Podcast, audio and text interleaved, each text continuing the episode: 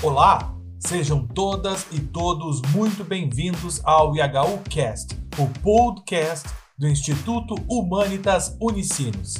Aqui você pode acompanhar nossos cursos e eventos também em formato podcast. Os episódios ficam disponíveis no Spotify e também na página do IHU, o ihu.unicinos.br. Neste episódio, trazemos a primeira mesa de debates sobre o instrumento Labores do Sínodo 2021-2024. Neste encontro participam a teóloga leiga Alzerinha Rocha de Souza, professora da PUC Minas e do Instituto Superior de Teologia de São Paulo, o ITESP, Flávio Lazarim, padre italiano fideidomo que atua na Diocese de Croatá, no Maranhão, e que também assessora a Comissão Pastoral da Terra, a CPT. E ainda Dom Joaquim Moll, bispo auxiliar da Arquidiocese de Belo Horizonte, em Minas Gerais. Quem iniciou falando foi a professora Alzirinha. Entre tantos pontos, ela lembrou que este é um momento histórico na igreja e que somos convidados a participar ativamente numa oportunidade única em pelo menos 60 anos. Para ela, é preciso ter isso em perspectiva e pensar: quando teremos uma outra abertura como esta? Flávio Lazarim diz que a igreja que anda junto é como um ágape e vê essa oportunidade do Sínodo como especial para superarmos as disputas e polarizações que marcam o catolicismo de nosso tempo. Dom Joaquim Moll chama a atenção de que mudanças estão em curso e o Sínodo, para ele, é sinal disso. Ele também observa que a sinodalidade deve ser algo constante revelando que a reforma na igreja, ou seja, no viver do ser cristão, também deve ser algo constante. Confira o debate e as análises que os três fazem também sobre aspectos bem pontuais do instrumento Labores. A conversa entre os três e também quem participa da atividade abre uma porta para muitas reflexões. A mesa ocorreu na quinta-feira, dia 20 de julho. Boa tarde, então, é, João Vitor. Queria cumprimentar novamente a Dom Mol, ao Padre Flávio e a todos aqueles e aquelas que nos acompanham na rede de transmissão.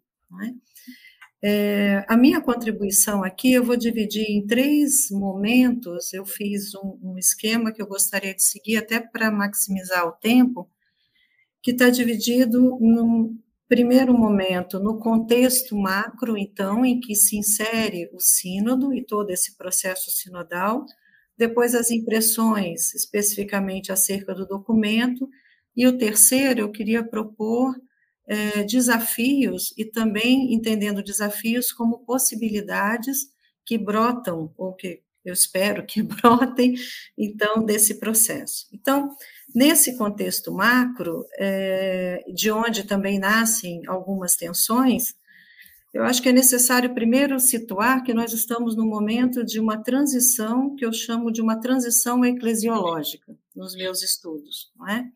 Então, numa transição que vai agora de um milênio, não é? Estamos entrando, vamos dizer, no terceiro milênio, que mais do que uma época de mudança, já dizia o Papa, é uma mudança de época.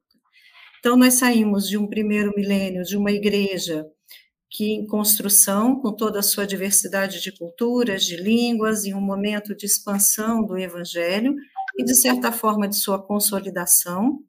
Depois entramos no segundo milênio, que eu costumo dizer que é um milênio universalista, não é? que propôs uma homogeneização das instituições, das paróquias, seminários, formações, condutas éticas, enfim, esse segundo milênio tentou se criar um rosto de igreja único para todas as partes do mundo, que o Concílio Vaticano II e as teologias contextuais nascidas do concílio iniciaram aí um processo com rompimento dessa estrutura, mas que a partir de 1978 se reforçou novamente a volta a esse único rosto de igreja, que é o que tivemos até o Papa Francisco.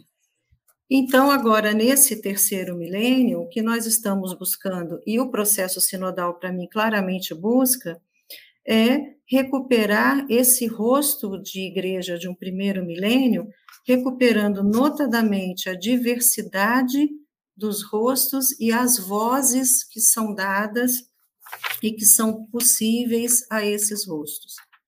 E desses, desses três momentos nascem aí uma pergunta que para mim é essencial, é se dentro dessa dinâmica é, sinodal que vem sendo proposta, nós estamos efetivamente preparados para viver não é, esse processo de forma livre, pensante, dialogante, para respondermos as perguntas que têm nascido desse processo, ou se já é tarde para isso. Não é? E me parece que a maior parte da igreja pensa, apesar das resistências, que esse é o tempo propício para se iniciar esse processo sinodal. Então, é dentro desse contexto e sempre com esse olhar que eu olho esse tema do sínodo, não é? Então, sobre o documento, eu acho que no primeiro momento é preciso lembrar que esse sínodo, ele não é somente um sínodo, mas ele é, como eu já repeti aqui propositadamente várias vezes, ele é um processo que não termina na última reunião. É? Ele é mais um processo de abertura, de renovação, de continuidade, como solução mesmo de continuidade da igreja. Então, para aqueles que estavam esperando um texto mais fechado, não é, em relação ao documento, com respostas prontas, se decepcionaram bastante, não é? Porque não entenderam a dinâmica do processo que vem sendo realizado nas etapas anteriores, diocesana, continental e agora na etapa universal. Não é? A natureza desse sínodo, ele é por si só particular, e aí eu acho que também é uma riqueza dele. Né? Nós levamos dois anos percorrendo e recorrendo temas para discernir caminhos e encontrar possibilidades para seguir em frente. E ele é mais particular ainda porque ele é discernido conjuntamente com leigos, leigas, religiosos, religiosos, diáconos, presbíteros, bispos e com todo o povo de Deus. E a grande marca dele é que ele é eclesial e não é somente episcopal. E essa grande marca dá a ele a possibilidade, a todo esse processo, de abrir grandes questões que até então não tinham sido postas, e que nesse documento veio sendo postas em formas de pergunta, mas que não é somente um catálogo de perguntas e de questões propostas. São temas que estão postos para serem pensados. Eles são, não é? Esse documento, ele recolhe o que vem sendo, então, das etapas anteriores, renovando o convite à reflexão nascida de todas as partes do mundo e um convite para descobrir juntos, todos os agentes eclesiais, então, outros caminhos e outras possibilidades. Eu acho que essas duas palavras, caminhos e possibilidades, marcam esse processo. Não é? Um outro elemento interessante desse documento é a estrutura, não é? Que ele vem sendo, que ele foi pensado, apesar de não ter nenhuma grande novidade, mas a estrutura retoma as três chaves da comunhão, que coloca os interlocutores no desafio de um estabelecimento de novas relações e novas possibilidades de relação. O caminho da missão é o segundo tópico que, que ele destaca, que toca todos os sujeitos eclesiais, não é? E a participação, que faz referência aos sujeitos coletivos e às estruturas, que muito acertadamente coloca a igreja em ato, quer dizer, em vínculo entre o processo sinodal e a realidade e as diversas realidades das igrejas, então, locais. Então, nesse sentido, eu acho que é, o sínodo ele se coloca no meio de duas dinâmicas, e aí vem a mudança eclesiológica. De um lado, ainda se recebe é, alguns elementos vindos de Roma para ser é, não aplicados simplesmente, mas para serem repensados na base da igreja, mas nesse momento agora, nesse segundo momento, as coisas e todos os temas, eles estão sendo, surgindo, não é? De um processo que é vivido da base das igrejas locais, para depois serem decididos ou repensados nessa última hipótese. Então, nessa última etapa, desculpa. Então, eu acho que é importante perceber que esse caminho de proposta, reflexão e tomada de decisão dentro desse conjunto de agentes eclesiais é um elemento que me chama a atenção e que o documento mantém, que também efetiva, e aí por esse caminho se efetiva o que é próprio do Concílio Vaticano II, não é?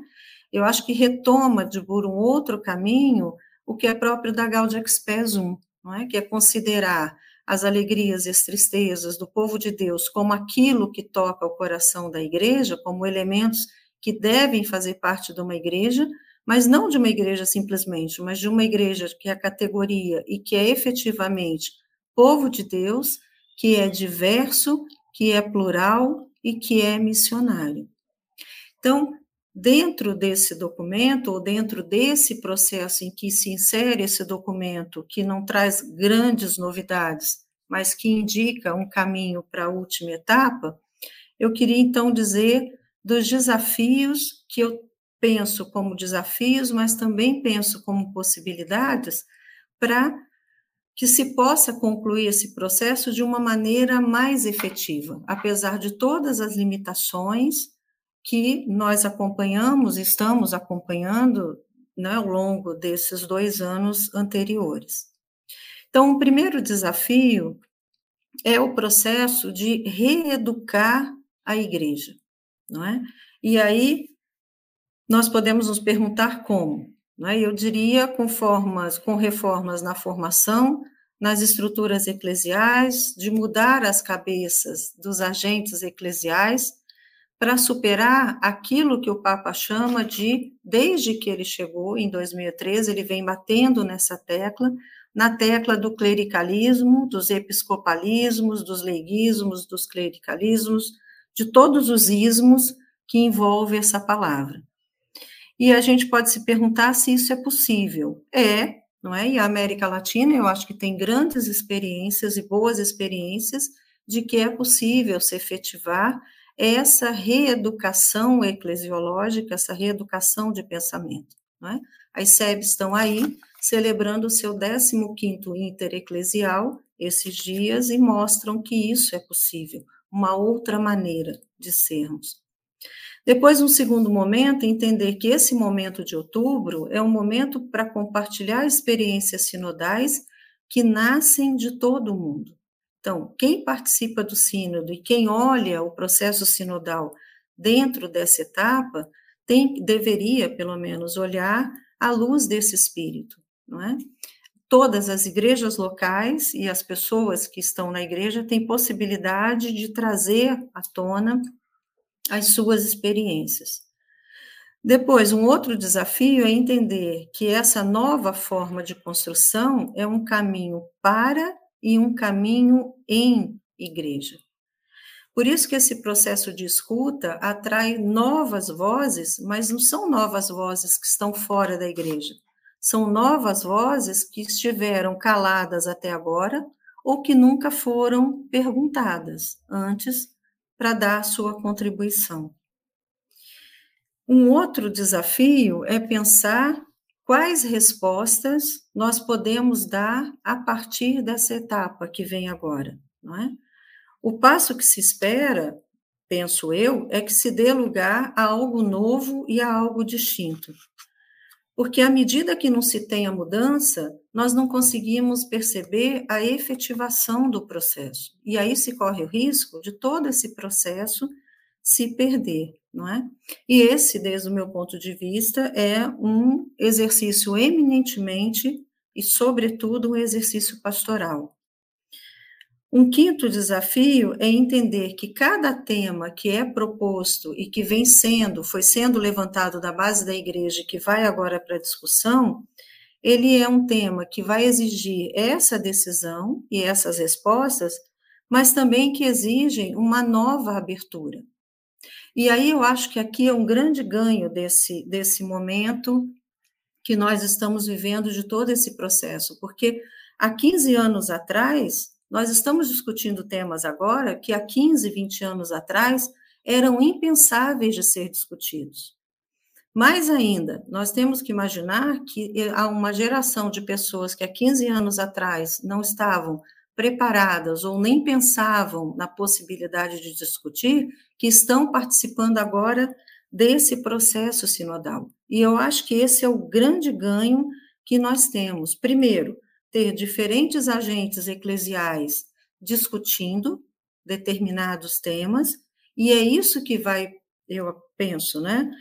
É, ampliar de alguma maneira a mudança, a mentalidade e a mudança da mentalidade daqueles que agora começam a compreender que há uma outra possibilidade de ter igreja e de ser igreja.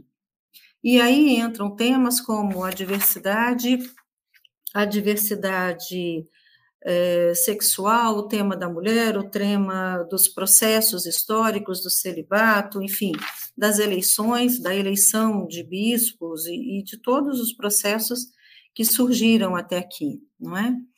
Entre eles também, mais uma vez, o desafio de pensar a ministerialidade da igreja, recuperando novamente, isso é muito próprio do concílio, igreja como povo de Deus. Como forma de compreensão dos ministérios, que agora não tocam unicamente os ministros ordenados, mas todas as vocações que se colocam em diálogo dentro do processo sinodal.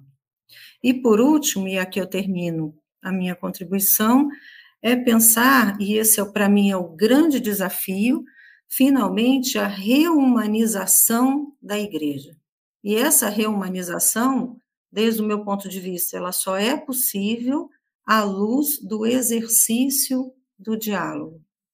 A maioria das resistências ao processo sinodal talvez nem sejam tão contra, não é, em contra da igreja em contra do Papa, mas essa resistência a uma abertura, a uma delegação de espaço, e talvez para alguns isso se entenda como perda de espaço, e essa falta de possibilidade de se instituir aquilo que o Papa também nos chama atenção há muito tempo, que é a cultura do encontro. É? Então, se nós não nos abrirmos e a isso que eu estou chamando de reumanização, a recuperar aquilo que é próprio de cada um de nós, que é o debate, é o espaço, a permissão de fala dos agentes eclesiais, dificilmente a gente vai chegar a uma cultura do encontro e dificilmente nós vamos, ou pelo menos vamos limitar muito, a efetivação desse processo sinodal. Então, essas são as minhas primeiras impressões para continuarmos, então. Muito, muito obrigado, professora Alzirinha, e lhe agradecendo, eu referencio também que o próprio o documento em si, né, foi a gente republicou e reproduziu ele no nosso site do IHU, o ihu.unicinos.br, né? E aqui vou sugerir, a gente tem também vários textos discutindo e refletindo também sobre o instrumento. Vou indicar apenas dois por enquanto, um deles é inclusive uma reportagem da, do Luiz Miguel Modino, né, cujo título é Instrumento Labores, Sino 2021-2024, Abrir Horizontes de Esperança para o Cumprimento da Missão da Igreja. Esse texto é, de Luiz Miguel Modino, ele traz ali também a íntegra, a íntegra desculpa, do documento, eu lembrei porque é, conecta um pouco com essa esse fecho aí da professora Alzerinha, dizendo de reanimar e falar de uma outra igreja. No outro texto que a gente publicou recentemente, daí uma reflexão sobre o documento, na verdade, é uma entrevista com Jean-Claude Horrich, não sei se eu pronunciei correto sobre o nome dele. O título da entrevista é O Sínodo não é um Vaticano II, um Vaticano III, perdão. Queremos a plenitude da sinodalidade de volta à igreja. Essa foi uma entrevista que nós publicamos agora no dia 18. O Lucas também está colocando o link de todos esses textos ali, que acho que são elementos que nos provocam a pensar um pouquinho mais. Vamos então para Flávio Lazarim, nosso parceiro aqui. Publicamos também diversos textos do Flávio refletindo, entrevistas. Flávio, palavra com você. O seu microfone está fechado, Flávio. Flávio? Seu microfone está fechado. Seu microfone está fechado. Você não precisa fechar ele, tá? O controle a gente faz direto por aqui. Agora tá. sim. Uma boa tarde a, vocês que estão aqui comigo. É, agradeço pelo convite. Fazer parte dessa roda de conversa com a companhia de um bispo, teólogo importante como Dom Joaquim, e de uma teóloga importante também como a doutora Alzerina. Inicialmente, a companhia de vocês uh, soava para mim como um convite a, a desistir, inventar uma desculpa para não participar, mas depois aceitei de refletir sobre o sínodo e, e um pouco sobre o documento, sobre o processo, sobre esse último documento. Evidentemente devo pedir desculpa porque desculpa pelo atrevimento, não, é? não, não sou teólogo, não tenho títulos acadêmicos que me qualificam, Sou um batizado, um padre presbítero que não consegue evitar de refletir sobre a fé. Aparentemente, o que direi não tem ligação com o tema da, da sinodalidade, mas acontece que nesses últimos anos uh, me acompanha um, um recorrente delírio teológico que marca indelevelmente a minha caminhada, a sequela difícil de Jesus de Nazaré. Trata-se de um legado que vem da caminhada junto com as famílias camponesas do Maranhão, em que tempos atrás se juntava o protagonismo laical das comunidades de base e a luta por terra e dignidade, enfrentando o poder do latifúndio, enfrentando também poder, os poderes inimigos do Estado. Foi uma estação da história da Igreja marcada pelo sangue dos mártires da terra, e é justamente esta memória que até hoje me obriga a conjugar sinodalidade e martírio. A vivência das comunidades de base era, talvez seja ainda, com efeito a profecia existencial da sinodalidade. Uma igreja pobre, samaritana, anti-hierárquica, testemunha do reino, martirial.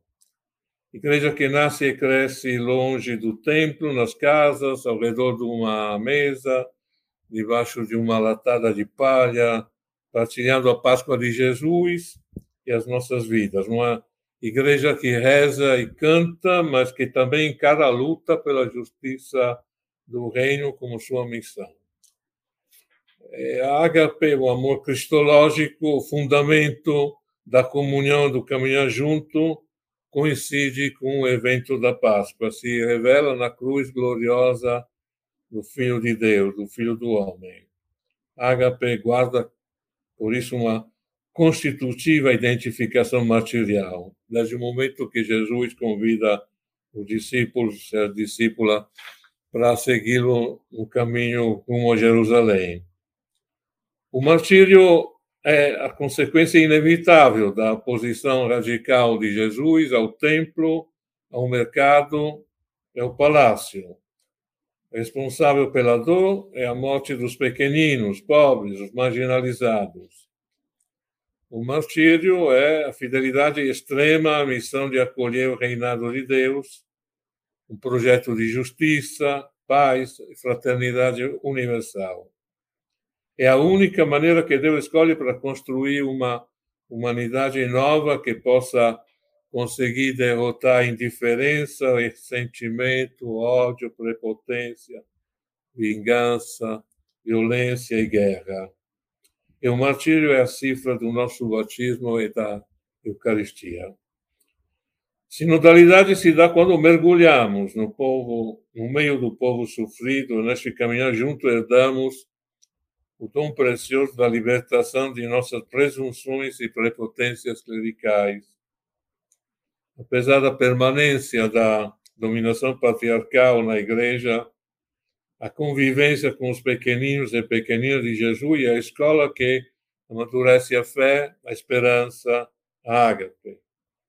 Nesse âmbito, acontece a graça da sinodalidade, da fraternidade, da partilha e do discernimento dos diferentes carismas a serviço do caminho eclesial, da comunhão eclesial.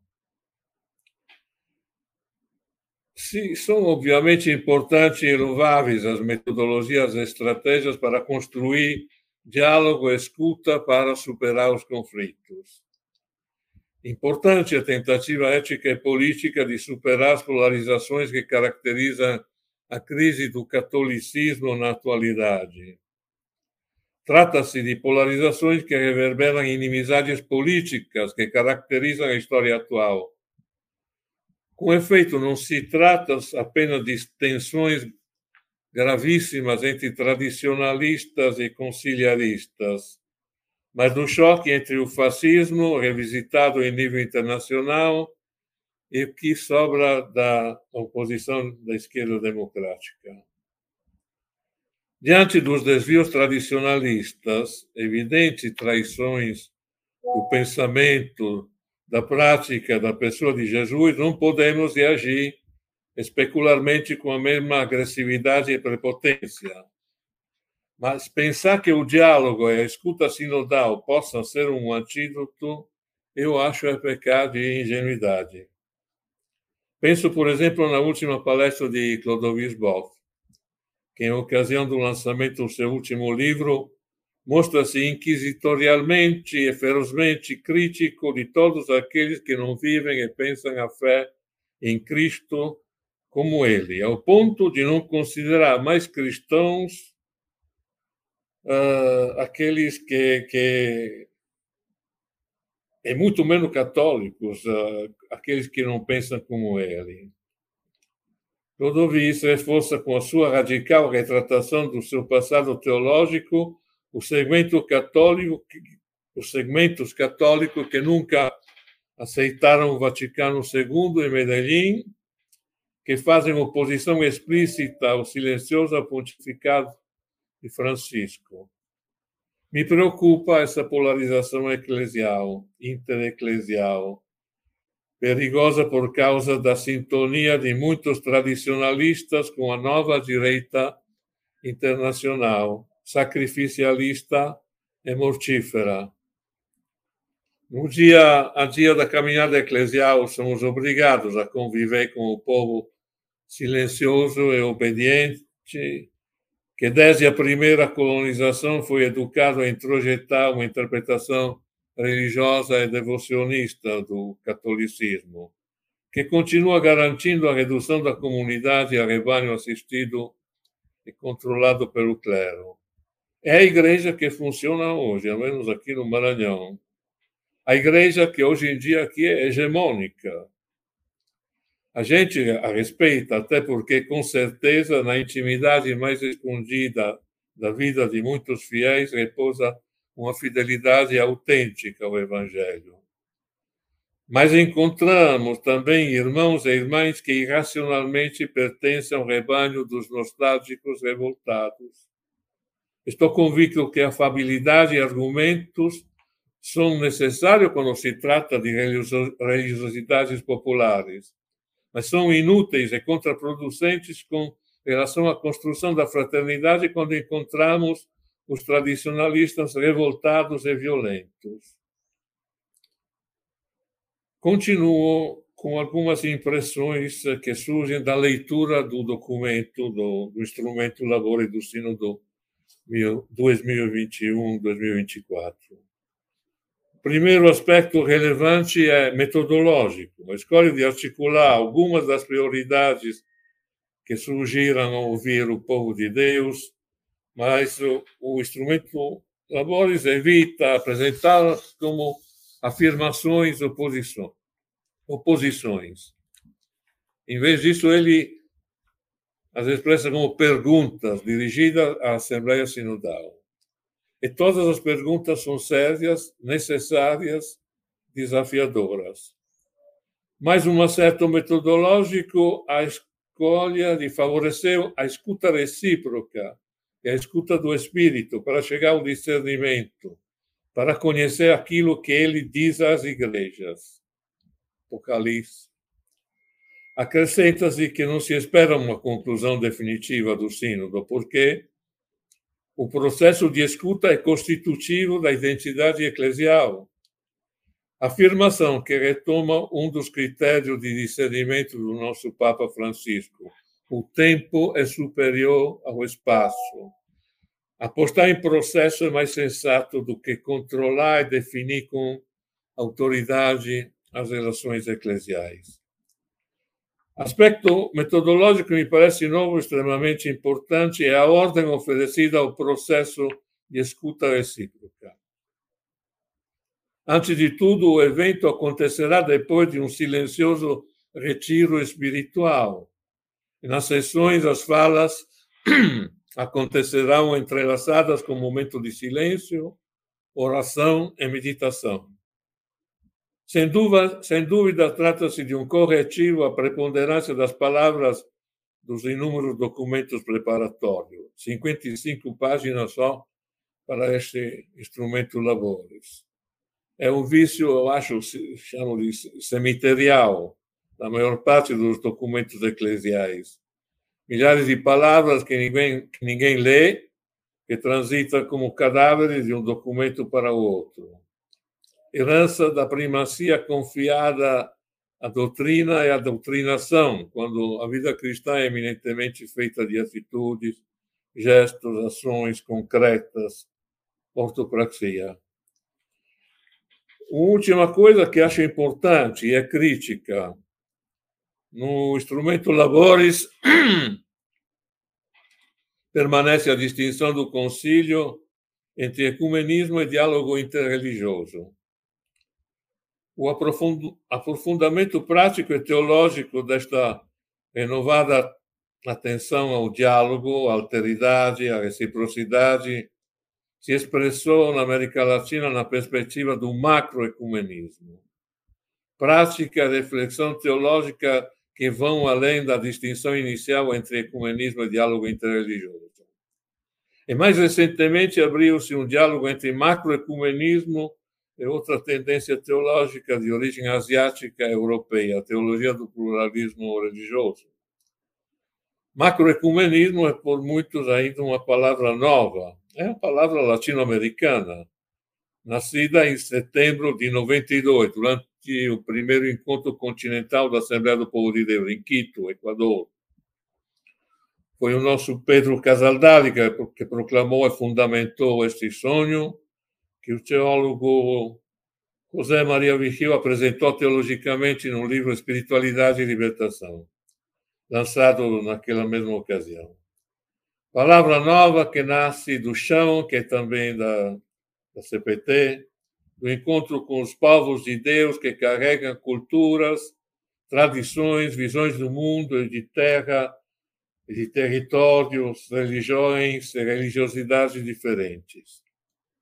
Foi a descoberta de religiosidades outras, ocultadas e concultadas pelo processo secular da cristandade colonial, que nos conduziu a repensar e reviver de outro jeito a relação pastoral com os caboclos, com os negros, com a chamada religiosidade popular.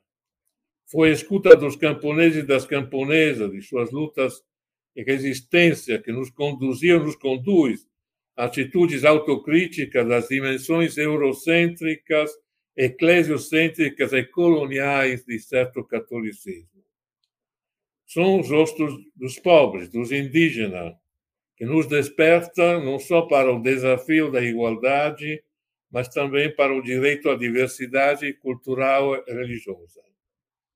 O macroecumenismo também é absolutamente ortoprático.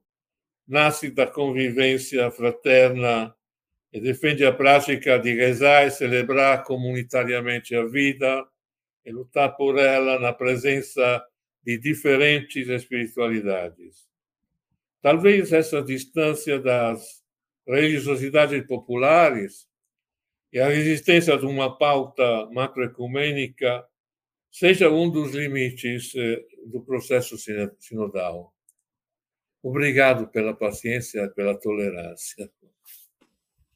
Certo, muito obrigado, Flávio Lazarim. Acho que suas contribuições também no, nos provocam e, nos excitam também, né?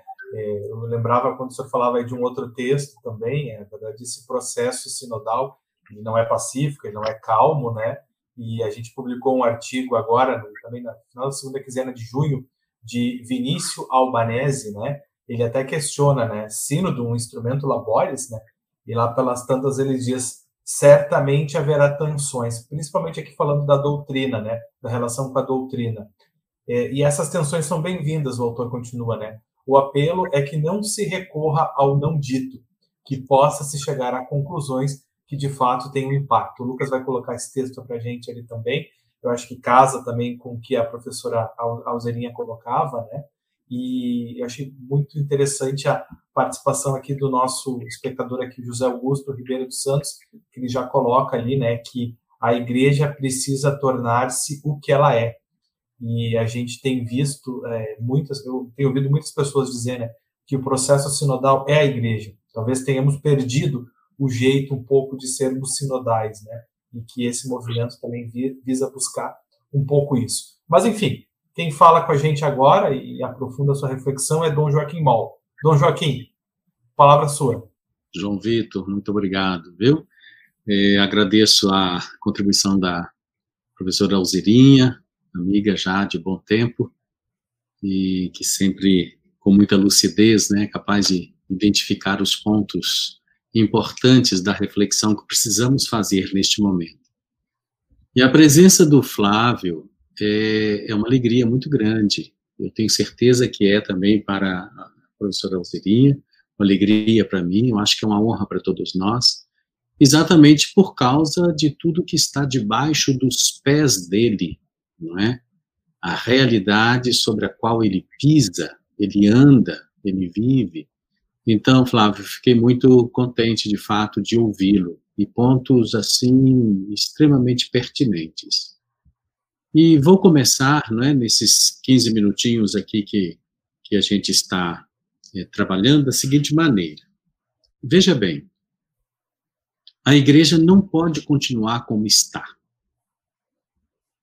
É, faria mais sentido afirmar isso há 10 anos atrás, mas acontece que muito das reformas que o Papa Francisco propõe estão em curso, não estão ainda totalmente implementadas, inclusive porque trata-se de ações de reorganização, mas sobretudo de mudança de mentalidade e de conversão. Por isso, é importante colocar o sínodo por uma igreja sinodal é, no âmbito da reforma e a reforma constante. É dizer que a reforma é constante, a professora Roselina também colocou um pouco isso, né? dizer que uma reforma é constante não quer dizer que ela não tenha resultados. Porque colocar, digamos assim, todo um processo sem enxergar, enxergar pequenas chamas, pequenas luzes lá na frente, pode colocar não é, todos os participantes deste caminho é, cansados, cansados de caminhar. Então, a igreja não pode ficar como está, as reformas já feitas precisam de maior vigor na implementação, e a sinodalidade, ou a igreja sinodal, é ponto dessa reforma, e é um ponto que deve permanecer para sempre. É, gostaria de abordar essas impressões, perspectivas e desafios um pouco junto, né, um pouco misturado. Primeiro, elogiando, porque parece-me interessante, o itinerário do caminhar juntos, né?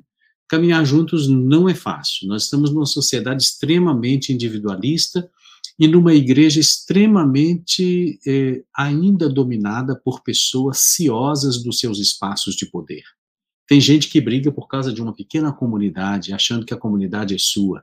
Assim como tem gente que briga por causa de uma diocese, tem gente que está insatisfeito por causa do seu escritório lá, na, na lá em Roma, no Vaticano. Então, é, precisamos valorizar o itinerário do caminhar é, juntos. Interessante observar que foram realizadas sete assembleias continentais, não sei quantas é, de igreja local, um número muito maior, evidentemente, porque também não sei se todas as dioceses fizeram, E, e também o sínodo digital. Valorizar sete assembleias continentais né, em cada lugar, não é?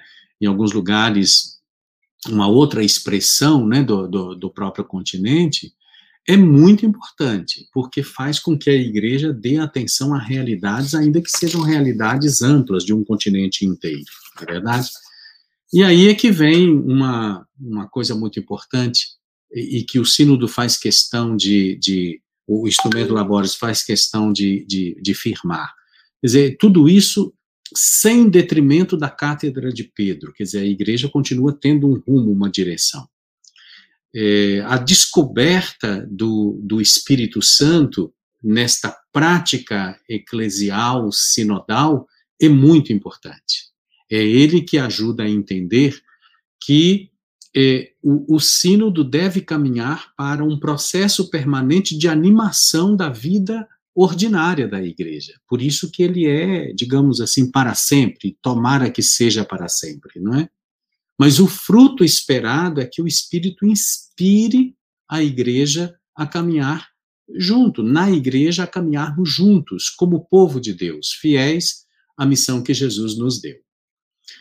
Coisa também muito interessante e que é bom esclarecer: o parâmetro fundamental, o horizonte fundamental deste sínodo, assim como deve ser todos os outros, deveria ter sido todos os outros e os outros pela frente, é o Concílio Vaticano II, é, que já foi lembrado aí, quer dizer, nós não estamos fazendo um, um Vaticano III. Pode, pode, ser que estejamos colocando algumas bases que lá na frente né, vão exigir né, um, um, novo, um novo concílio. Mas o fato é que o sínodo, ele é um sínodo, como disse Alziri, um sínodo é, eclesial, com a participação dos diversos segmentos da igreja. É, o, o, o, instrumento Labores, ele indica passos para o crescimento de uma igreja sinodal. Não penso que haverá espaço daqui para frente para uma outra igreja que não seja sinodal. Portanto, o instrumento Labores, ou o próprio sínodo, tendo colocado a igreja nos trilhos da sinodalidade, deve insistir na substituição da expressão uma igreja sinodal por a igreja sinodal. Uma única, ou a única igreja de Jesus Cristo que deve ser e, não pode não ser, não é? Sinodal. Por isso, vejo de uma forma interessante quando o instrumento Labores faz muitas perguntas. Agora, no sentido que o Flávio bem observou, não pode ser simplesmente uma delegação para uma assembleia, não é? para que a Assembleia de outubro deste ano e do, e do próximo ano responda pura e simplesmente cada uma das perguntas. Mas é, prestar atenção que a pergunta, ela, é, quase todas começam como como, com a, com a palavra como, como fazer, é um indicativo interessante. Quer dizer, como é que nós vamos é, é, quase que dizer, nós temos que aprender a ser igreja de uma forma diferente. Então, como vamos fazer isso? Como vamos fazer aquilo? Como vamos colocar em prática? Como vamos. Esse como pode estimular a esse tipo de coisa. E é muito interessante também observar que o instrumento Labores, até faz uma pequena nota de rodapé, são poucas, ele, ele prefere a expressão igreja local à expressão igreja particular. Porque é, é, é, sábio. A igreja particular está tanto nos documentos do Concílio Vaticano II, como foi assumido abertamente e, e fartamente no Código de Direito Canônico. E agora a, a valorização da igreja local, inclusive por causa das perturbações que a palavra particular é, pode, pode criar, não é? Quer dizer, um bispo é o servidor da diocese, ele, ele, ele é um ponto de referência importante dentro da igreja local, mas não pode considerar sua, digamos assim, a igreja, porque a igreja é a comunidade dos discípulos eh, de Jesus. Então, me parece um detalhe importante e que deve ter consequência prática, não é? é ao dizer que a igreja local é o ponto de referência privilegiado, lugar teológico onde os batizados experimentam, em termos práticos, o caminhar juntos, desperta em mim uma certa uma certa insegurança, porque na realidade nós temos pouca diocesaneidade na igreja. Muita gente está lá nas comunidades, se você perguntar o que, que é diocese, ele nem sabe dizer o que, que é propriamente a diocese, né? É, então, é, tem, tem pouco disso. Eu, eu, eu, eu tendo sempre a ir mais próximo das pessoas, onde elas estão sejam lá nas comunidades ribeirinhas, seja de alguma comunidade de indígenas, seja de algum, eh, sei lá, de alguma comunidade própria de, de pretos, seja, então, lá, lá na comunidade, o a comunidade é que bem poderia ser o grande ponto de referência. Eu entendo perfeitamente que isso está exatamente explicado no concílio é, Vaticano II, inclusive usando essa expressão, o bispo e a sua igreja, mas entendendo que é a igreja na qual ele deve entregar toda a sua, a sua vida. Então, dito isto, gostaria de ainda destacar, primeiro, há um cuidado muito grande com a linguagem. O Flávio destacou isso. Eu, eu tenho um certo receio, porque é, em algum momento é possível destacar do texto a preocupação com o conflito e entender que as divergências são importantes.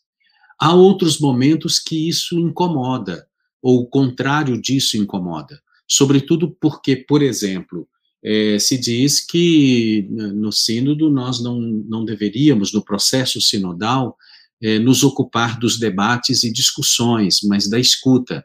Bom, a escuta que não gera debates e discussões é uma escuta diminuída no seu valor, não só na, na, sua, na sua intensidade, mas no seu valor. A escuta é justamente para que possamos debater. Debater e, e reconhecer né, as diferenças não é necessariamente brigar ou agredir as pessoas. Então, o excesso de cuidado nesse aspecto pode expressar muito mais um certo medo do que a coragem que uma igreja sinodal exige de todos nós. E depois, pensar uma coisa que, que precisa ser sempre lembrada: é que a igreja sinodal é fundada no batismo, na dignidade derivada do batismo. O próprio instrumento Labores, número 20, é, lembra exatamente isso, que o batismo é que faz do batizado é, comprometido com a igreja. O batismo é, é a entrada exatamente né, é, na igreja. Depois, para não demorar aqui atrasar muito, você me avisa aí, Vitor, quando tiver terminado o tempo, tá bom? É, encontrei, é no número 37 que o instrumento Labores fala de que não é, é não é, é, é preciso abster-se dos debates e das discussões. Não, penso o contrário não é necessário abster-se dos debates e discussões, com o devido cuidado para que os grandes não dominem os pequenos, não é? E depois disso, gostaria de fazer algumas considerações também é, ali a partir do texto. Uma igreja toda ministerial, afirma o instrumento Labores, não é necessariamente uma igreja toda de ministérios instituídos, fiquei me perguntando se isso daqui não é uma espécie de reserva antissinodal, uma reserva para o clericalismo. Porque uma igreja sinodal não pode ser uma igreja incapaz de instituir e reconhecer os seus muitos ministérios, inclusive para dar resposta às múltiplas vocações, aos múltiplos chamados que Deus faz a tantas pessoas. Depois, eu, eu, eu tenho a impressão de que o instrumento Labores valoriza pouco, investe pouco na igreja da base, lá na comunidade. Porque ela para na igreja local, e da igreja local para baixo estão as paróquias, e lá embaixo das paróquias, as comunidades. É ali que o instrumento Labores precisa chegar. Porque a igreja não acontece em outro lugar senão exatamente na comunidade. Pequenas e da base da igreja, mas eclesiais, na comunhão, a partir da Eucaristia, da palavra de Deus e assim por diante. É? Então, esse é um ponto que no instrumento Labores eu sinto muita, muita falta. E se a gente não considera a comunidade, o sínodo fica parecendo mais institucional, um sínodo de instituição, do que um sínodo da igreja viva, que Jesus Cristo espera que todos nós eh, sejamos. E tem um ponto que é fulcral, que é a questão da mulher. A mulher não tanto, não tanto somente vista como mãe, como esposa, mas a mulher pela sua condição de mulher que precisa ter a participação, sim, no nível da governança, na tomada de decisão, na missão, nos ministérios, em todos os níveis. Esse é um ponto fundamental, até porque a maior parte dos membros da Igreja Católica hoje no mundo é constituída exatamente é, de mulheres. Né? É, ainda queria destacar, se, se é possível, Vitor, um outro ponto que é muito importante, que é aquela questão ainda do, do, do, do clericalismo. O clericalismo, João Vitor, ele, ele, de fato, aparece como uma preocupação generalizada dentro da igreja, em todas as partes. Portanto, o, o sínodo precisará é, encaminhar respostas efetivas para esse problema, porque o clericalismo é uma força que isola. Inclusive, o clericalismo é que nos impede de caminhar na direção, o que eu também senti falta no instrumento Labores, de maneira mais explicitada e aprofundada, com o chão da igreja. O clericalismo nos tira do chão da igreja, do chão da realidade, onde estão as pessoas com trajetória de rua, onde estão os miseráveis, aqueles que são famintos, que têm fome mesmo, fome de alimento, não é? aqueles que estão nas vilas e favelas, nos cortiços e em todos os lugares. Uma igreja clericalista não é frequentadora desses ambientes. Frequentadora desses ambientes é uma igreja povo de Deus, né? porque sabe reconhecer exatamente aqueles que ali estão como irmãos e irmãs de fato. Acho que chegou no tempo, não chegou? João Vitor. Sim, sim, perfeito. Mas nós temos mais tempo ainda para discutir, Isso, tá aí. Outros pontos eu vou depois na, na hora da conversa, tá bom? Perfeitamente, perfeitamente. O senhor, o senhor, falava da mulher ali, né? Eu lembrava aqui, destaca um outro artigo, né? É, de Kate é, McKelvey, é, que a gente reproduz também no site da National Catholic Reporter, né? Ela é, começa o texto dizendo, né, que o, o documento, o, o documento do Sínodo tem avanço, né? Até o título é o documento do Sínodo do Vaticano é bom, mas quanto tempo as mulheres devem esperar, né? Então, quer dizer, também tocando muito nessa questão de que, se, na perspectiva dela, se coloca e se espera esses avanços. Mas agora, então, a gente encaminha a, as questões, e, e, eu tenho muitas. Acho que todo mundo aqui não tem compromisso até as 10 da noite, né? Acho que até as 10 horas a gente consegue dar conta de todas as perguntas. Brincadeira, né? A gente tem tempo aqui, mas acho que dá para conversar bastante.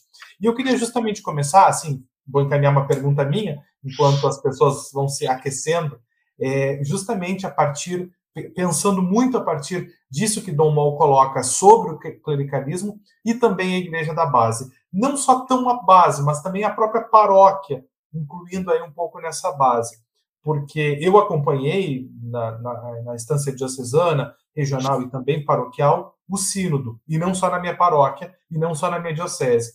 E é isso que me faz pensar e perguntar a vocês três. É, o que, que essas resistências ah, e as adesões, ou barra não adesões, ao processo sinodal, principalmente desde as das etapas ah, locais, as etapas mais de baixo, representam e revelam sobre esse nosso tempo, tanto no sentido de uma igreja que precisa mudar, como a proposta que o próprio Vaticano, que a própria, o próprio pontificado tem dado para isso. Né? Então, o que, que essas resistências e adesões ou não adesões das etapas uh, paroquiais, diocesanas e até uh, regionais, antes de chegar nas continentais, revelam sobre esse nosso tempo de igreja e os nossos desafios? Quem começa? Posso começar? Perfeitamente. Então, olha, eu vou falar uma coisa só, já que os outros dois também vão falar. Eu, eu penso, João Vitor, e todos que estão participando nesse momento, que a resistência ao sínodo por uma igreja sinodal que valoriza a comunhão, a participação e a missão, é correspondente à resistência da pastoral de conservação. Quanto mais pastoral de conservação, mais resistência ao sínodo por uma igreja sinodal. A pastoral de conservação é uma coisa terrível dentro da igreja. É aquela maneira, aquela forma de ser igreja cristalizada, de costas para o presente e muito mais para o futuro, e que fica em, o tempo inteiro é, é, apreciando. Eu acho que quase que como uma espécie de ato de é, perversão pastoral, o cheiro do incenso, da fumaça do incenso jogada no passado. Então, resistência tem muito a ver com pastoral de conservação. Muito obrigado, Dom Mol. Flávio, agora vamos deixar a professora Zirinha fechar a sala. Necessariamente polêmico é a revelia das minhas intenções pacíficas, mas eu vejo também a esse tipo de resistência ao sínodo, aparentemente aceito no, no âmbito da, dos amigos de sempre, né?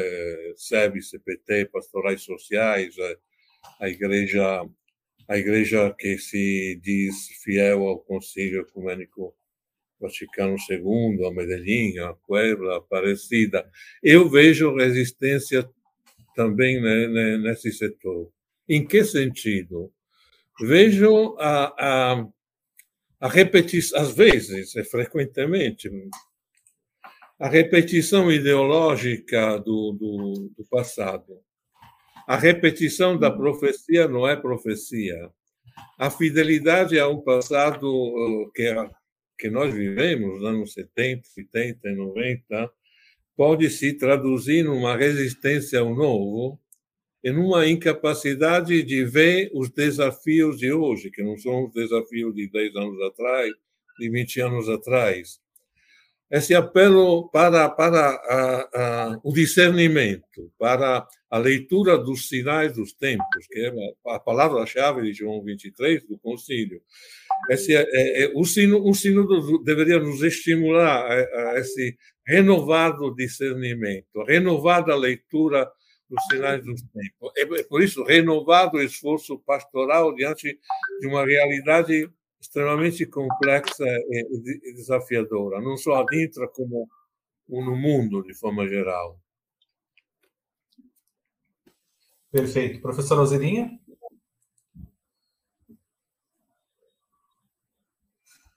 Alzeirinha? Bom, eu, eu vou em continuidade ao que Domon já disse e ao que o padre Flávio já disse também. Né? Eu acho que nós fomos, e eu comecei a minha fase dizendo daqueles milênios, e eu acho que o segundo milênio da igreja, dessa perspectiva universalista, não é? foi muito forte para nós e conseguiu tirar dessa dinâmica eclesial aquilo que é o nosso próprio, ou que deveria ser, o nosso próprio de sermos sinodais e de sermos históricos. Não é? Quando o Flávio diz ali agora é, dos sinais dos tempos, só é possível reconhecer os sinais dos tempos aquele que se compreende na história. À medida que nós fomos tirando o pé dessa história, e a categoria da história é uma categoria conciliar, não é? junto com os sinais dos tempos, conjuga essa necessidade de voltar para as bases, de perceber não é, as demandas de cada tempo, a construção de cada tempo, é, à medida que nós perdemos esse sentido de realidade, é à medida que nós vamos nos deixando tutelar por aqueles que querem manter aquele nível e aquele status quo de privilégios ou de poder para conduzir então a igreja, não é?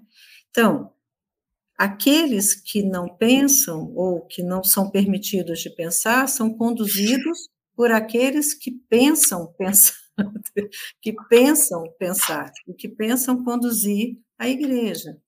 Então, nós chegamos no ponto, eu, quando eu dizia de reeducar a igreja, e me parece que alguém fez uma pergunta em relação, que eu estou vendo aqui no chat, quando Isso. eu dizia de reeducar a igreja, eu estou dizendo quase que de recomeçar, não é? Já demos muito muitos passos, mas recomeçar desde aquela base que Dom Mol diria das pequenas comunidades, a refazermos os nossos procedimentos e a refazermos os nossos pensamentos.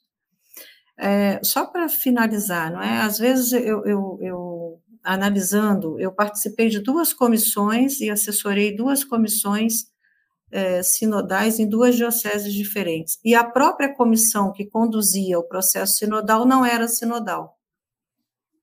Então, ser sinodal é não é escolher ser sinodal. Hoje eu quero ser sinodal, amanhã não estou afim de ser sinodal. Ser sinodal é constituinte da identidade cristã.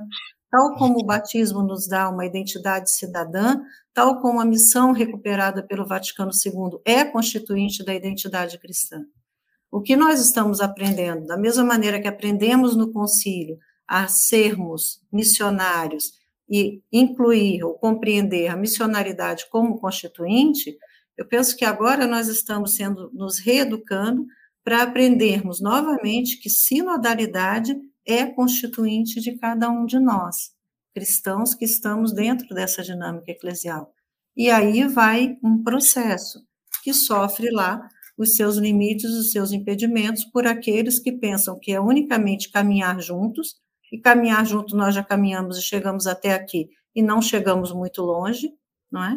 mas é caminhar juntos agora de uma outra maneira. Esse aqui é o ponto. Perfeito, obrigado. E eu pensava também nessas nas participações que eu tive do processo sinodal, é que também muitas vezes, talvez aí esse reeducar passe por aí, né? A gente pensava, ó, agora então precisamos ser sinodal para fechar esse documento, para fechar demandas, para chegar numa síntese e enviar para a diocese, para a paróquia, né? Então, assim, também eu acho que aprender um pouco mais. Isso também acho que passa não pelo clericalismo só, mas talvez até por uma burocracia de ser igreja, de atender como uma resposta, né? E não como vocês colocam, de ser uma razão quase que batismal, né? De, de, de ser igreja. Mas eu queria, ainda nessa pergunta que, que a senhora referiu aí, de, da nossa colega Patrícia Faquim, ela coloca, né, o que, que, uh, que, que seria reeducar a igreja. Acho que a senhora esclareceu bem, não sei se quer acrescentar mais alguma coisa, o que, que consiste esse reeducar a igreja. E depois eu já queria encaminhar para que os outros dois convidados nos respondessem, então, se de fato a gente precisa reeducar e por onde que, na visão deles, passa esse reeducar a igreja. Não sei se a senhora quer complementar alguma coisa, professora. Não, muito rapidamente, eu só queria incluir um outro elemento nessa reflexão, que é o elemento da compreensão do que é a tradição da igreja, não é? Porque o sínodo, ele não é uma invenção, esse processo sinodal não foi uma invenção da cabeça do Papa Francisco, quer dizer, isso vem da tradição da igreja e é um elemento próprio de ser das comunidades que são refletidas e são descritas no Evangelho. É? Então, quando a gente entende, eh, e esse reeducar passa também por uma compreensão do que é tradição. As pessoas têm muita resistência a entender o que é o novo do sínodo, que não é novo, porque já é constituinte, que não é novo porque já é constituinte. Então, essa tradição e a tradição da igreja, ela foi feita e ela se mantém porque ela se renova, e porque ela se transforma, e porque ela se reeduca, porque senão ela passa a ser um tradicionalismo. Uma tradição que não se renova, ela morre, ela morre porque ela se ingessa, ela morre porque ela não percebe que os tempos mudaram, a história mudou e as demandas mudaram. Então, esse reeducar também passa por uma compreensão ampla de uma tradição com T maiúsculo, que é a nossa, porque senão nós estaríamos repetindo uma teologia ou processos ou procedimentos da Idade Média. E aqueles que se colocam no segundo milênio, que não querem ir por terceiro milênio, se agarram a esse tradicionalismo, que não é próprio da nossa tradição com T maiúsculo. Então, eu acho que esse pano de fundo é importante não é, para as transformações. Né? Cecílio Delora fala, falava, dizia, né? a igreja ela é para ser reformada continuamente o que é possível ser reformado, senão nós vamos morrer. Não é? Então, esse pano de fundo eu acho que é importante também é, termos para analisar os que querem avançar e os que não querem, não é? é dar um passo à frente, né? Perfeito, muito obrigado. Flávio, a igreja precisa se reeducar e, se sim, no que consiste isso?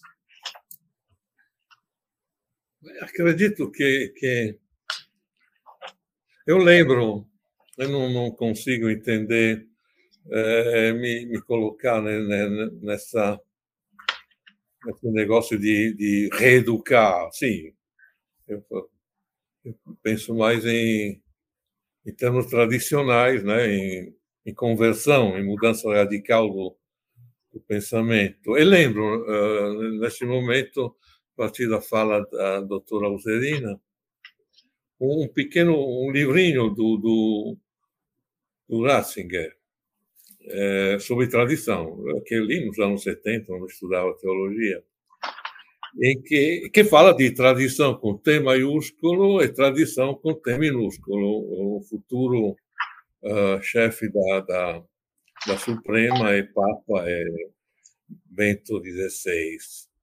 E a coisa revolucionária desse escrito, que ainda hoje eu lembro com reconhecimento, com, com alegria, é que é, a única tradição com T maiúsculo é a própria pessoa de é, Jesus de Nazaré. O resto, o resto é mutável, o resto é, é sujeito a, aos ventos e aos climas diferentes das estações da história. Aí, aí é, parece uma coisa meio, meio, meio simplória, meio, meio estupidinha, mas acho que é, é um processo de, de, de, discernimento, de conversão e de atenção à única tradição com T maiúsculo que merece ter o T maiúsculo, a pessoa de Jesus de Nazaré, o Messias. É. Então, eu acho que são elementos muito importantes, João Vitor. Dá uma pequena contribuição aqui, mas já quase, digamos assim, esgotando pela, é, pelos aspectos interessantes já abordados. Eu acho que a igreja precisa renovar o seu calor fundacional. Ela, ela precisa, ela precisa beber de uma fonte que é primeira e não segunda. É, ela bebe bem da segunda fonte, da terceira fonte, mas ela precisa beber lá na fonte primeiro. Aí a importância da é, de devolver a centralidade de Jesus Cristo à igreja, porque isso é fundamental. Então, é um processo de, de reeducação, mas é um processo, digamos assim, de, de uma renovação muito profunda que passa por uma nova forma, ou seja, de uma reconstrução é, de modo que o grande patrimônio da igreja sejam suas comunidades e não seus prédios, né? O grande patrimônio da igreja, suas comunidades, ou seja, os discípulos de Jesus, olha aí a fonte primeira, né? Os discípulos de Jesus dando testemunho do evangelho anunciado por Jesus, que não é outro senão exatamente o evangelho é, do reino. Eu costumo dizer que a igreja precisaria é, colocar como fonte de unidade, ou se não como, como princípio e fundamento da unidade, a sua constituição máxima, que é o Evangelho. A constituição, para usar uma linguagem assim, fácil de entender, a constituição de um país é base, fundamento né, da, da, da, da composição daquele país e tudo que nele acontece. Nós temos também uma constituição que é a pessoa de Jesus. Depois, claro, aquilo que nasce de Jesus e que vai na tradição de T maiúsculo, né? É, tá certo. Oportunamente, se tiver jeito, eu queria dizer uma palavrinha mais sobre leigos, viu? É, eu, eu acho que sim, e a gente até tem uma pergunta que talvez vai nesse sentido aqui. O José Augusto Ribeiro, pelo menos para nos provocar, né, e nos darmos vazão, porque estão chegando bastante perguntas. Acho que a gente vai ter que atrasar a janta mesmo.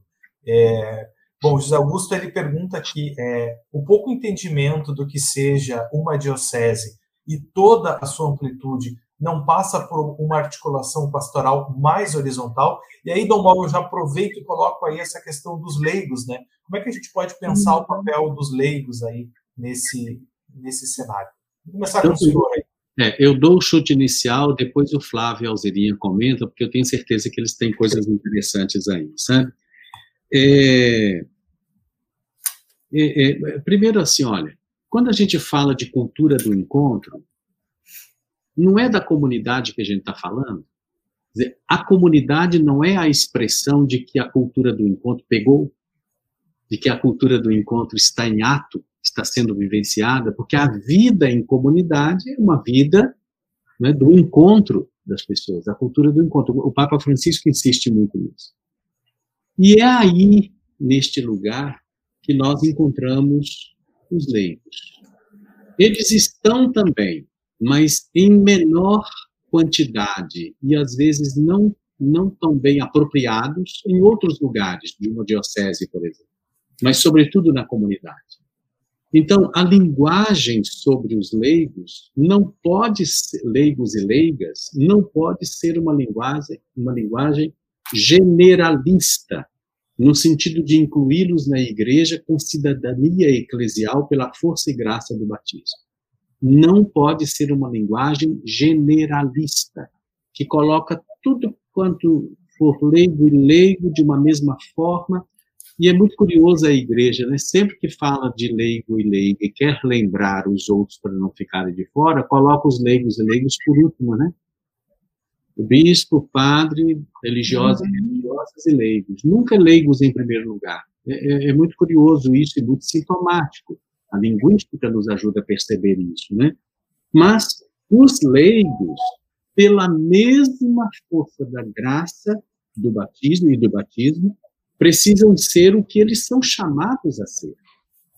Então, não basta ser chamado de leigo, mas é preciso considerar leigos seguidores de Jesus, pela graça do batismo e do seu evangelho, que é o evangelho do reino. Portanto, capazes de dar a razão da sua fé, partícipes da comunidade eclesial e testemunhas de Jesus Cristo na sociedade, na igreja e na sociedade. Então, ou seja, leigos e leigas pensados neste, neste, neste patamar, digamos assim, com este quilate, né, digamos assim, né, alto, eles precisam ser iniciados na vida cristã de fato e ser formados adequadamente. Nós temos muitos leigos e leigas iniciados na vida cristã, e preparados e formados nessa perspectiva. E não ter a formação e a iniciação gera cristãos leigos e leigas fundamentalistas, ingênuos, manipula manipuláveis, facilmente manipuláveis, à margem da igreja, é, da igreja sinodal. Quando eu digo isso, não estou pensando que o leigo tem que ser intelectualizado, que sempre vem com esta contraposição. Não, não é intelectualizar o leigo, mas o leigo saber da razão da sua fé e participar, inclusive não se deixar manipular, não é? Incentivar que sejam profetas, sacerdotes e pastores. E termino com isso, porque isso está lá no batismo. Mas eu fiz um levantamento aqui, pensando nessa nossa live, e achei muito curioso. O tríplice munus, profeta, sacerdote e rei, né? E, e pastor. Olha bem, para, o, para os leigos no batismo é chamado munus profético, para os diáconos é chamado serviço da palavra, para os bispos, para os presbíteros é pregar o evangelho, para os bispos ensinar. Tudo na mesma perspectiva. O que, que é sacerdotal para o leigo? É, é exatamente o mundo sacerdotal, quer dizer, ele é sacerdote em Jesus Cristo. E para o diácono, tem o serviço do altar. E para o padre, tem a celebração do culto. Que as, as expressões mudam, mas continua a mesma coisa. E o bispo existe para santificar. Então, dimensão sacerdotal do serviço da palavra, da celebração do culto e para santificar. E agora, o serviço pastoral do leigo. Lá, nos diáconos, é o serviço da caridade, com os mais pobres. Os presbíteros, eles são chamados a apacentar os fiéis. E o bispo a governar. Observem que os três mundos dos, dos leigos simplesmente são chamados de outras formas e acrescentados de elementos, né, nos outros ministérios da igreja, né, nos outros ministros, digo, da igreja. Uhum. Então, atenção com os leigos e leigas, né? Precisamos qualificar a comunidade, qualificando leigos e leigos. Domó, eu, eu acho é, brilhante trabalhar essa dualidade, essa, essas duas dimensões, né? Do clericalismo e do laicato, e dos leigos, né? E aí eu trago só, antes de passar a palavra para a professora Alzerinha já na sequência, uma imagem que se repetiu com variações ao longo desse processo sinodal, que era de ouvir de leigos que eram chamados a participar da consulta do sínodo, defenderem e argumentarem que o padre quer que faça assim, o padre disse que tem que ser feito assim. Né? Então aí eu acho que a gente tem um, uma sobreposição dessas questões do clericalismo ou do clericalismo leigo, inclusive, né? E acho que também elementos para a gente pensar nesse reeducar ser igreja. Professora Alzerinha. Bom, eu, eu penso e, e penso penso pensando penso pensando e penso de como lugar, como lugar de fala, é isso que eu quis dizer, né, nesse, nesse debate, que é, já tocou num ponto importante, não é? que eu acho que é formar os leigos para que eles se compreendam novamente como sujeitos na igreja. Não, é? não são leigos intelectualizados, mas leigos que entendem o seu lugar social e a sua função social a partir daquilo que confessam e que creem. Então, esse é um, um, um primeiro passo. Um segundo passo é que, decorrente desse processo, é torná-los corresponsáveis pelas comunidades e pela comunidade eclesial como um todo.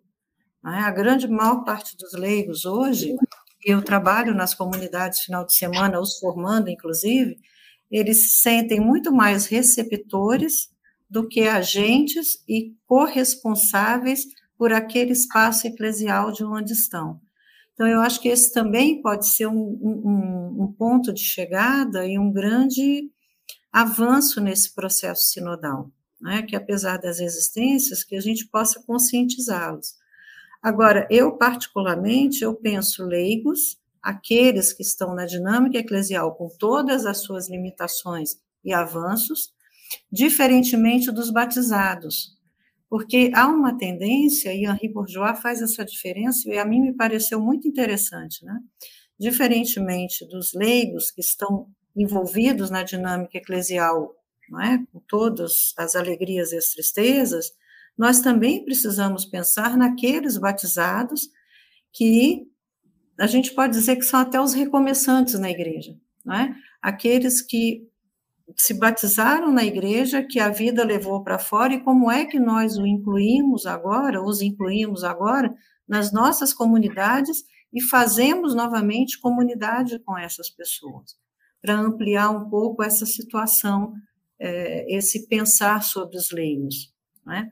E quanto nós não temos leigos formados, abertos, não é? E compreensivo e, e compreendendo bem o seu lugar, a sua responsabilidade, nós também não vamos avançar na inclusão dos que já estão fora, daqueles que também nós e a tal igreja em saída do Papa Francisco, não é? Daqueles que também muitas das vezes querem dialogar conosco e também não temos aí uma abertura a propor esse diálogo. Certo, muito obrigado, professor. Eu acho que corresponsabilidade é uma palavra muito interessante, é uma chave muito interessante. Flávio, você então, e aí, os leigos, como pensar nessa horizontalidade? Deixa só antes, eu, lembra, eu lembrei agora, Flávio, daquela primeira entrevista que você nos concedeu lá em 2020, né? As armadilhas de uma fé alicerçada na promessa e na emergência da opção pelos pobres, né? Ainda, ainda tu se lembra, sim. É, lembro. Mas eu estava pensando agora, agora em uh, é, dois elementos, né, importantes para mim, com relação a, a, ao processo de conversão da igreja é a valorização do, do laicato. A palavra de Deus, né, assim como ela é, é vivida nos domingos, não, não, nem sempre valorizada quanto deveria, foi um achado importantíssimo, é, uma revolução do Concílio Ecumênico Vaticano II, a reapropriação da palavra de Deus, né, que era meio escondida, meio era proibido ler, é, acessar. Os leigos não podiam, não podiam ler a Bíblia, né? O Vaticano II abre essa possibilidade, mas na, na vida comunitária, no, que participa aos domingos com o povo simples que aqui da, da ilha, é, os párocos cuidam muito da, da da, do altar, da liturgia eucarística, do, dos uh, uh, ministros e ministra extraordinária da Eucaristia, mas não cuida do, dos leitores, daqueles que, que, que, deveriam ler a Bíblia e entender o que estão lendo. Tem, tem um.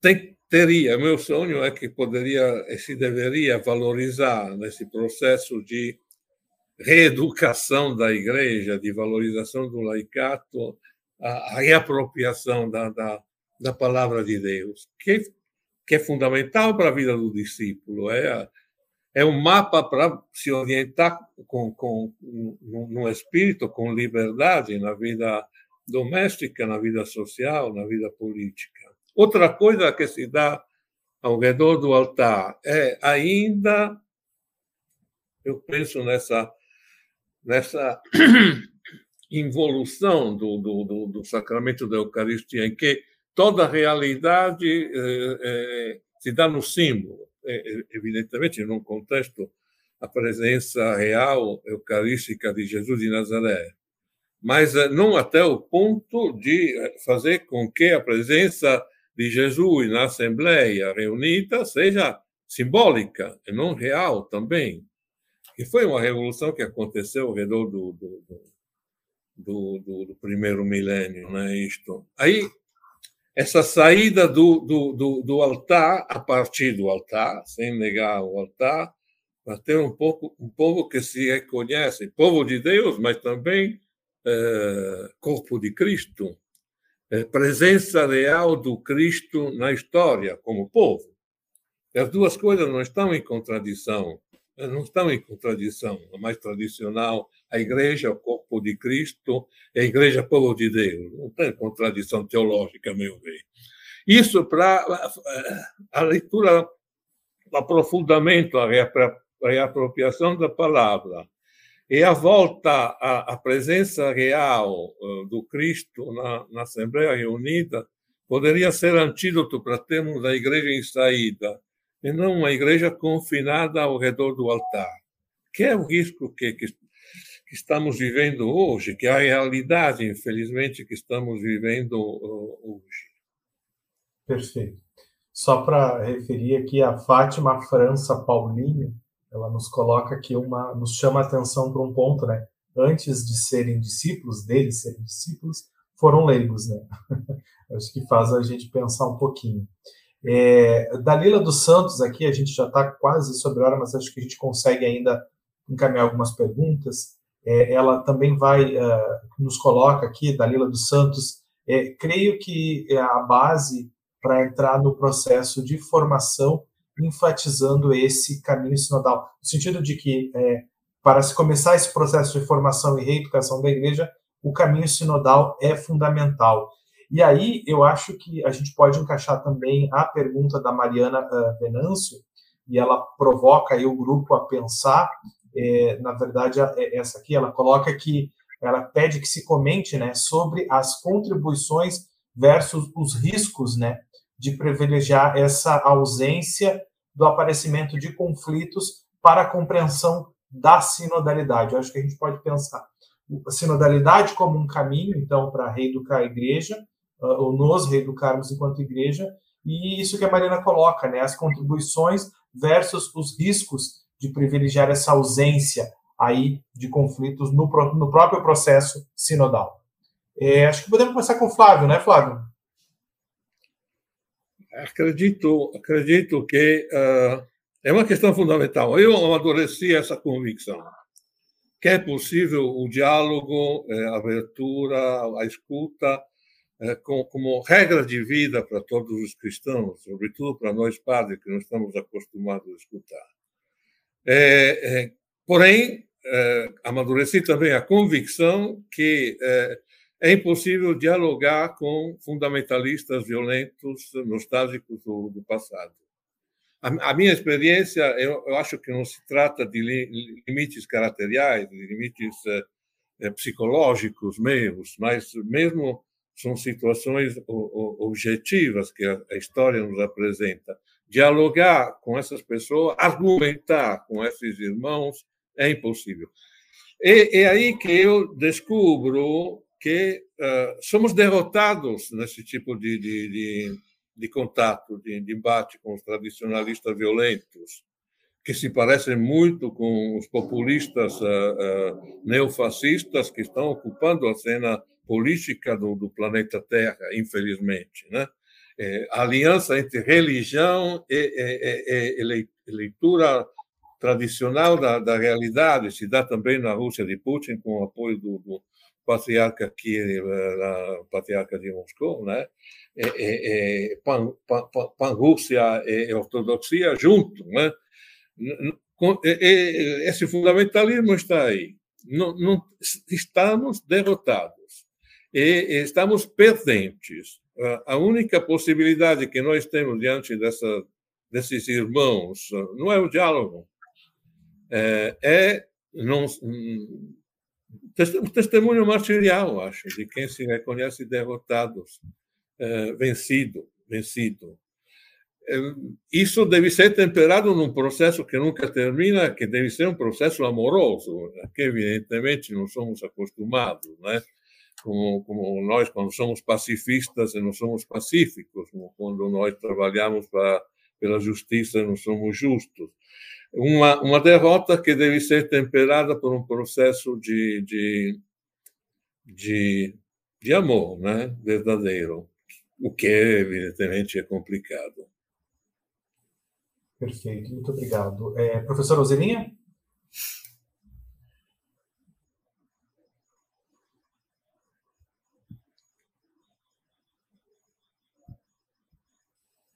Professora Zelinha, a senhora nos ouve? Sua contribuição?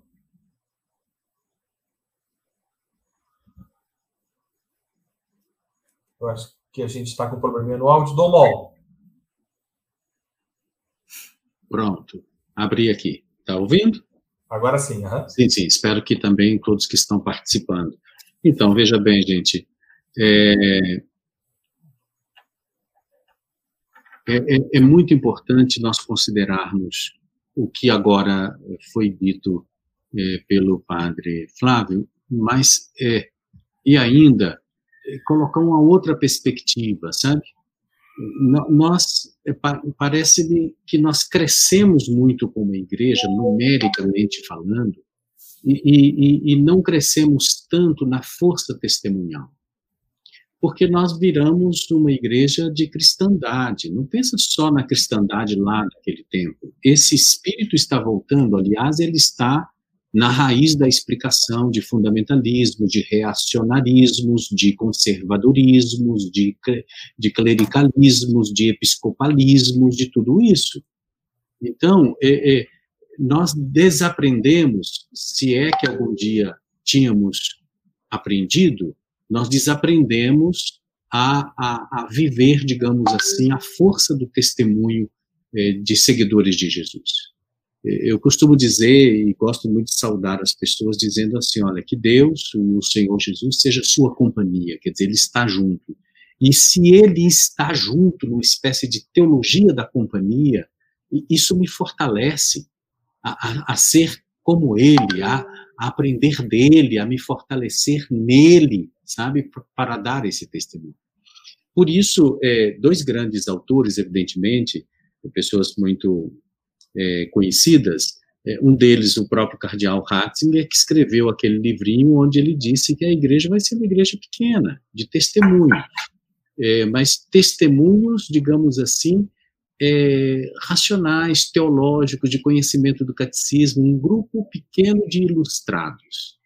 E o outro que defendeu muito essa tese, mais recentemente, mas também já é uma pessoa falecida, é um teólogo uruguai, Juan Luiz II, muito interessante, jesuíta, e ele dizia o seguinte: olha, seremos poucos, a igreja vai ser pequenininha, mas vai ser de minorias abraâmicas, como diz também o próprio Carlos Mestres, né? Então, é gente com uma força de testemunho muito grande. Eu acho que aqui está o segredo, sabe? É, não, não, pensemos no testemunho assim, alguém que vai dar uma palestra em forma de testemunho que conta ali o seu processo de conversão, como no encontro de casais, etc, etc. É muito mais do que isso, não é? Quer dizer, é um testemunho que nasce do fato primeiro de termos testemunhado pela nossa fé o que Jesus Cristo foi, é e o que, que ele anunciou e por que, que ele morreu, né? Aí sim, eu penso que a gente dá conta de avançar neste caminho, sabe? E sem nos incomodarmos, né, com, com o tamanho da nossa igreja, se ele vem a, a reduzir, importa o, o, o, grau, né, a medição que a gente faz, difícil, né, só na fé, do testemunho que a gente dá do Evangelho do Senhor. Perfeito, muito obrigado. Professora Alzirinha, a senhora me ouve? Ouço, você sim, me sim. ouve bem? Contribuição, então, agora sim. Uhum. Uhum. Então tá. Eu queria voltar no, num ponto é, que o Flávio colocou ali agora, né? que ele não consegue dialogar com essas pessoas. E aí eu penso que a gente precisa deixar claro aqueles que querem o confronto e aqueles que querem o diálogo. E o Flávio tem razão. Tem gente que não quer dialogar, eles querem confrontar. E confrontar, às vezes, num nível que não é possível nem continuar a própria confrontação, não é? Então, é, quando eu penso desses, desses conflitos, eu penso que toda comunidade é próprio o conflito, e o conflito tem o seu lado positivo. Porque o conflito, ele nasce do, daqueles que discordam entre si. É? E discordar também é saudável. É? Discordar também é interessante e discordar também é necessário para avançar. A questão é como é que nós discordamos e continuamos sendo comunidade. Comblan fala assim: é, comunidade é o que o cristianismo deixou de mais importante para a humanidade.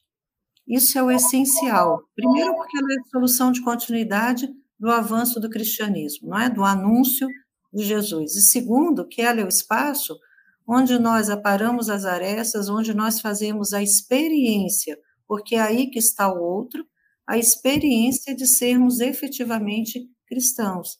E fazemos a experiência do cristianismo no seu sentido mais lato, é? no sentido de incluir o outro, as diferenças, aquilo que cada um pode contribuir, e às vezes daí vêm os conflitos, mas que cada um pode contribuir para avançar. Então, é, esse conflito, ele não me preocupa, ele me preocupa a hora que vira um confronto. E aí, confronto significa polarização. E polarizar, de fato, é com pessoas que não querem estar dentro de uma dinâmica de um bem comum, de uma comum unidade, que, como dizia Dom Mó agora há pouco, é a comunidade que nós fazemos em torno da pessoa de Jesus. E aí, de fato, o conflito perde, inclusive, o sentido de ser. Né? Porque a gente pode ser conflitante à luz também, e em companhia de Jesus, no sentido de por queremos avançar e queremos pensar e amadurecermos. Mas também, se o conflito, ele, é? se a gente tira esse companheiro de caminhada da perspectiva, de fato, não é? Ele perde também o seu sentido de ser e perde também deixa de ser uma comunidade. Né? Tem muitas comunidades nossas por aí é, que são tudo, menos comunidade. São grupos de pessoas reunidas, não é? mas que não são caracterizadas por essa centralidade de em torno à pessoa, não é, de Jesus. Perfeito, perfeito. Estamos sobre a hora, na verdade, para além da hora, são muitas questões, mas eu queria pedir ainda antes de finalizarmos que cada um, em um minutinho, fizesse aí suas considerações finais, um, não é um final, um fecho, mas pelo menos um rumo para essa nossa reflexão. Começamos com a professora Alzirinha. Bem, eu queria agradecer primeiro esse momento, esse debate, é, essa conversa, não é nossa.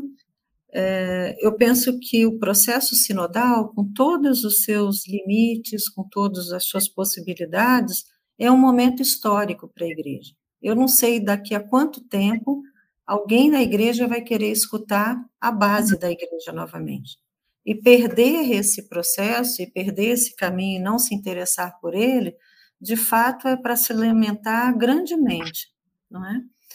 é eu acho que é um momento, eu estou segura, assim, não é? Que é um momento histórico que nós estamos passando, e à luz do que era o concílio, não é? Eu costumo pensar, ai de nós se não tivesse havido o concílio Vaticano II com todas as suas limitações, não é?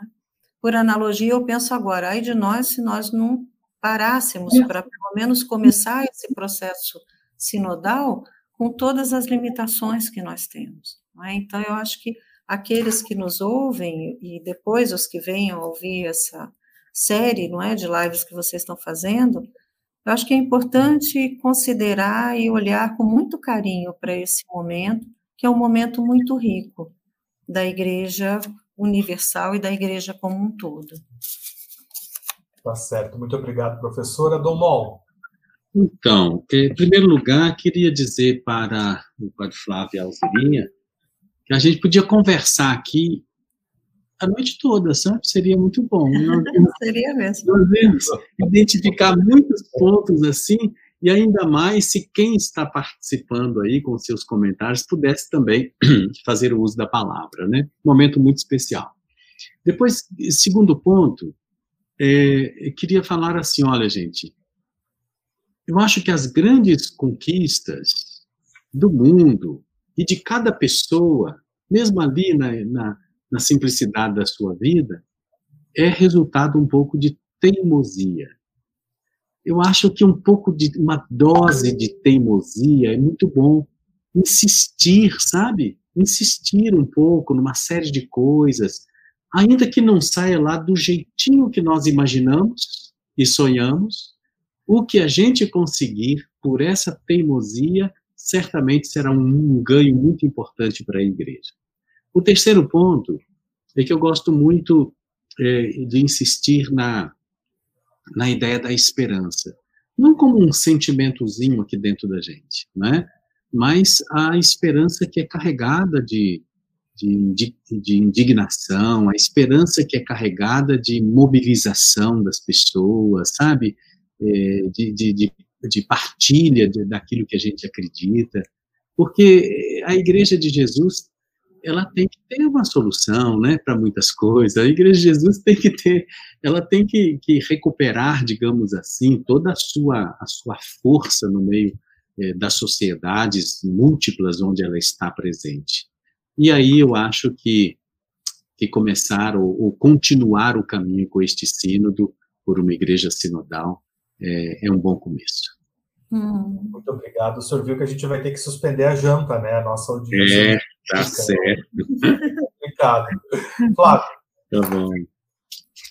No começo do nosso encontro, a doutora Alderina uh, Dizia 15 anos atrás isso não, não era possível, esse tipo de, de, conversa. Tem perguntas que andam pelo sínodo que não, não se fazia, era proibido fazer, né? Era perigoso fazê-las. Né? Isso aqui é, significa que o sínodo se dá num clima de, de liberdade, e adquirida depois de muitos anos invernais da Igreja Católica. Isso é positivo, porque nós, como diz Paulo, somos chamados à liberdade. A liberdade é é o leito do rio que com muitas possibilidades, muitos processos. Um momento importantíssimo. Eu te agradeço, Roserina, por por essa constatação, né, preciosa de, de do momento que estamos vivendo.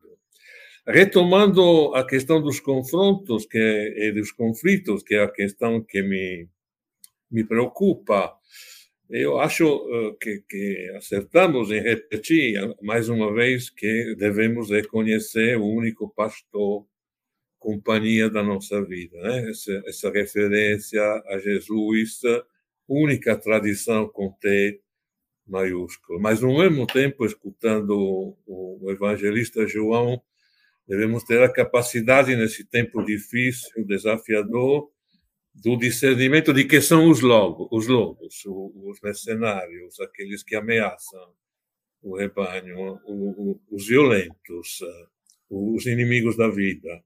Esse é um discernimento importante. Né? E é um discernimento dentro do, da caminhada cristã, é, repito, que se dá na, na ágape, no, no, na presença amorosa de Jesus é, crucificado e ressuscitado. Obrigado por, por essa noite bonita. Eu agradeço pelas coisas que pude escutar de vocês, né? pela paciência também daqueles que nos escutaram.